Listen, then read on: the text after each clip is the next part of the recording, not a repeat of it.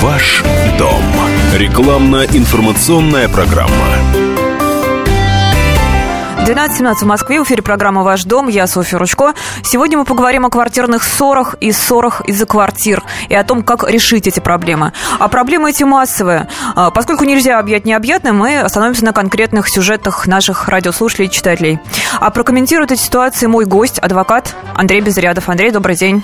Здравствуйте, Софья. Здравствуйте, уважаемые радиослушатели. Да, наши радиослушатели имеют возможность присоединиться к нашему, надеюсь, очень интересному диалогу. Если у вас есть вопросы по квартирной теме, звоните и спрашивайте. Телефон прямого эфира 8 800 200 ровно 9702. 8 800 200 ровно 9702. Андрей, ну что, хочу спросить в самом начале. Квартирный вопрос по-прежнему продолжает сильно портить москвичей. Да, безусловно, квартирные спросы, о, э, квартирные споры очень распространены в последнее время.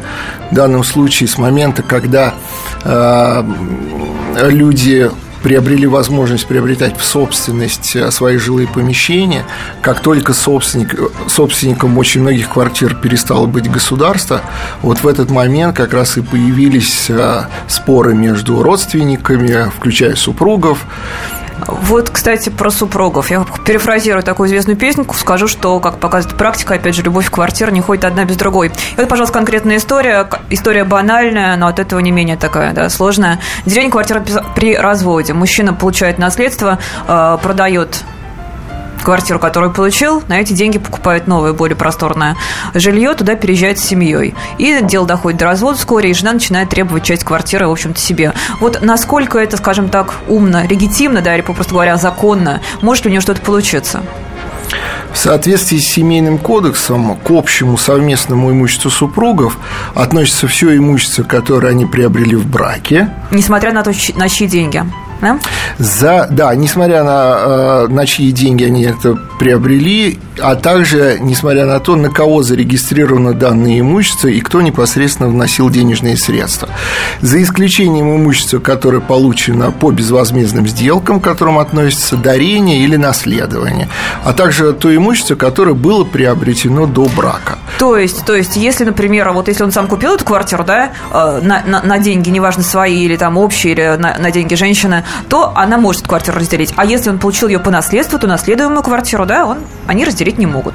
Правильно, так как да, он получил, сделкой. Так как он получил данные денежные средства от продажи имущества, которое поступило в его владение по наследованию, в данном случае это является его личным имуществом, и, соответственно, даже если он эти денежные средства впоследствии вложил в другое имущество, то оно все равно будет его личным а, и вот все равно. То не будет подлежать разделу. Угу. Но здесь есть некая особенность. Опять-таки, если на эти средства был целиком куплен объект недвижимости, то тогда он не подлежит разделу.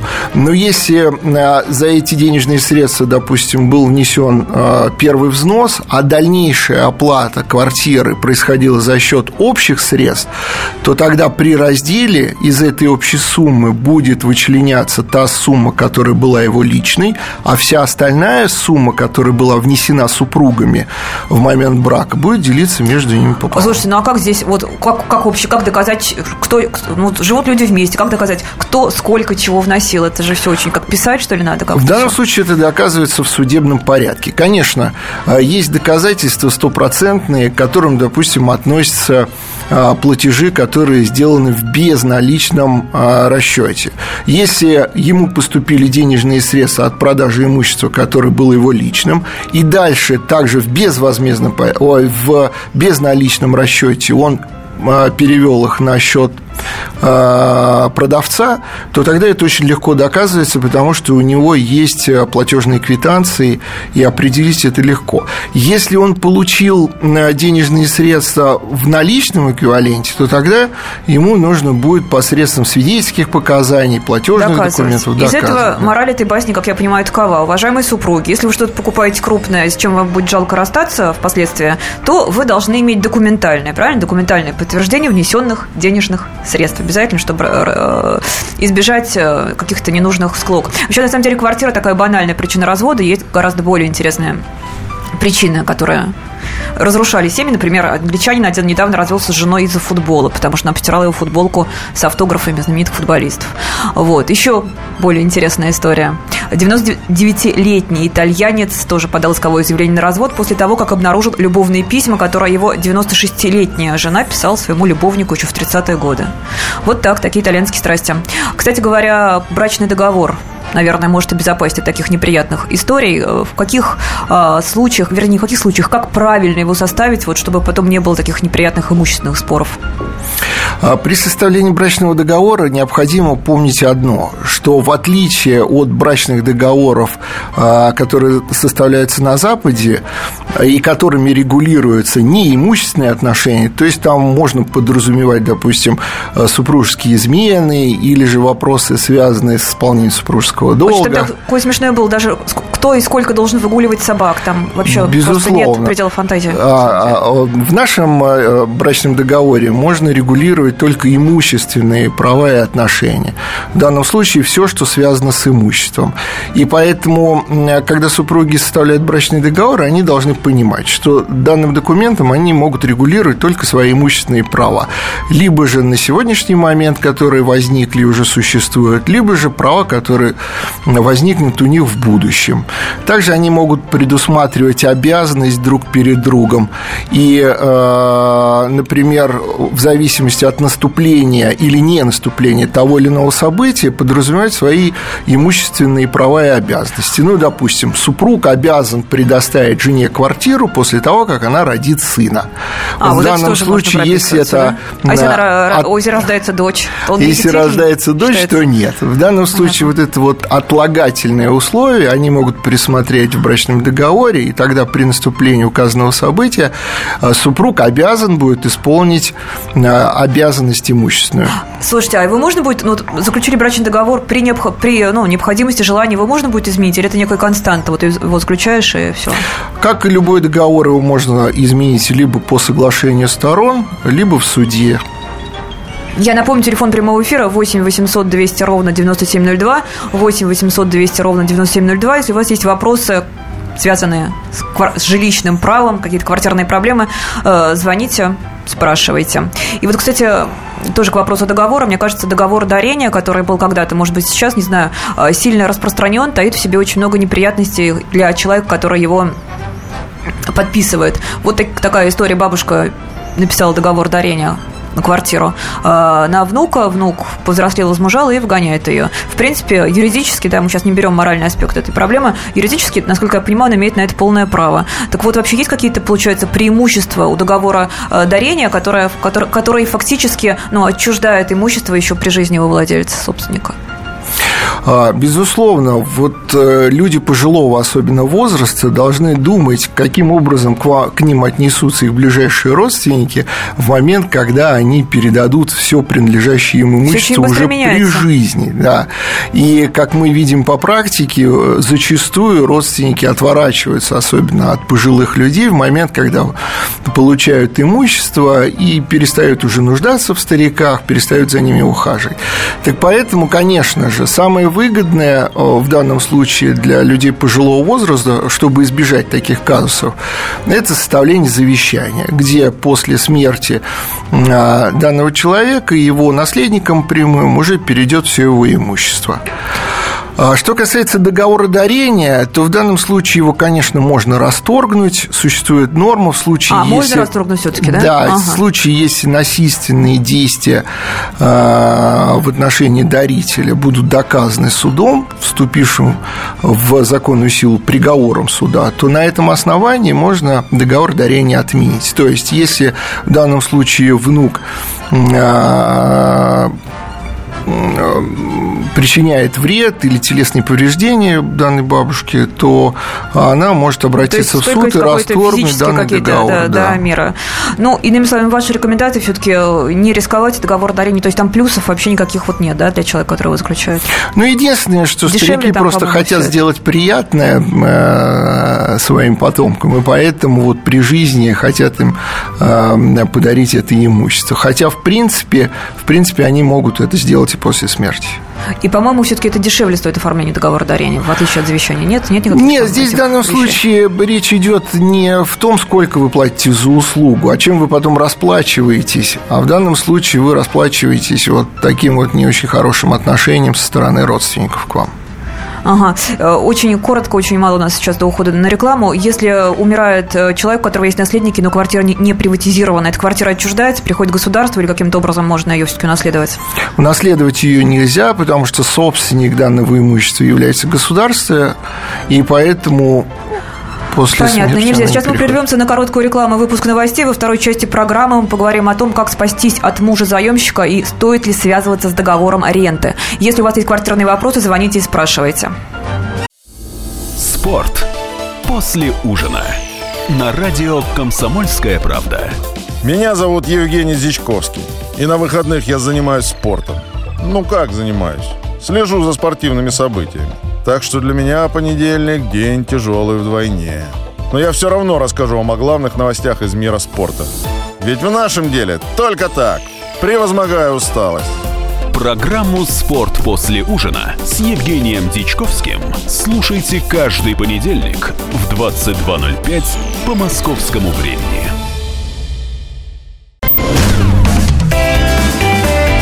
Ваш дом. Рекламно-информационная программа.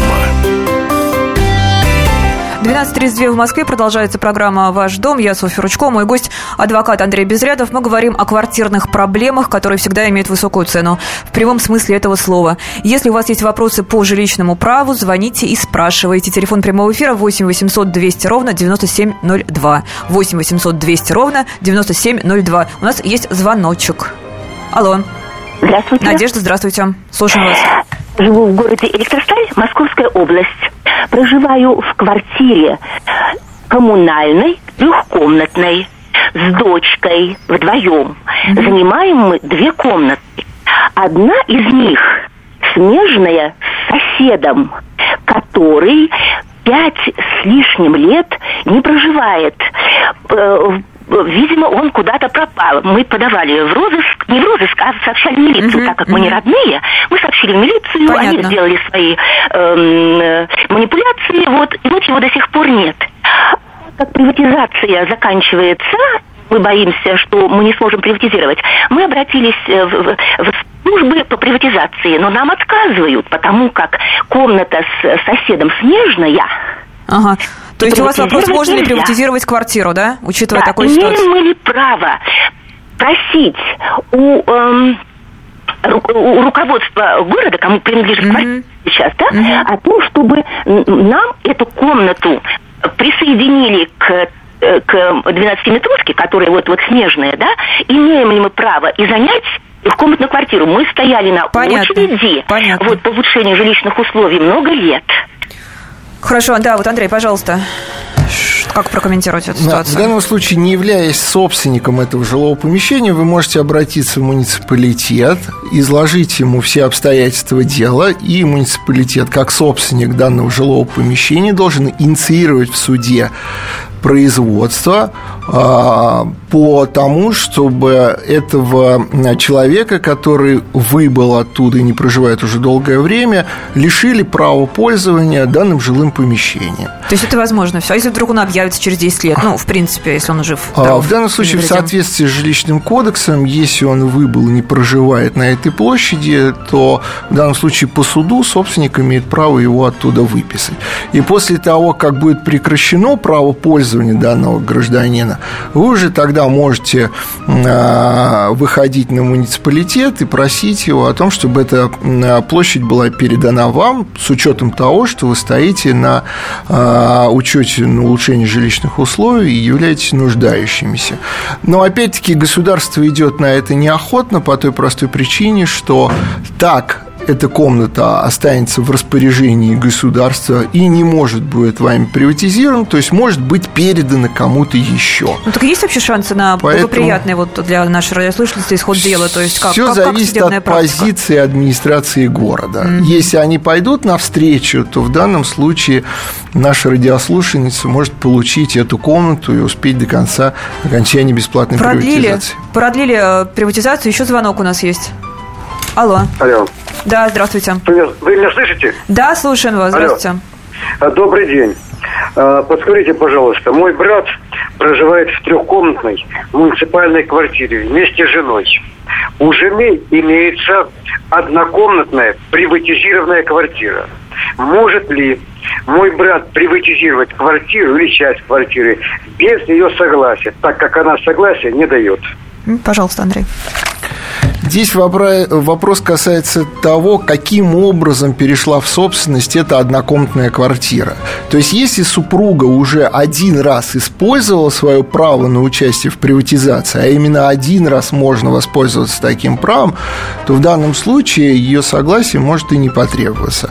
Но если данная жилая площадь, то есть однокомнатная квартира поступила в ее собственность по каким-то иным основаниям, договор купли-продажи, наследование и так далее, и за ней сохраняется право приватизации, то ее согласие в этом случае обязательно.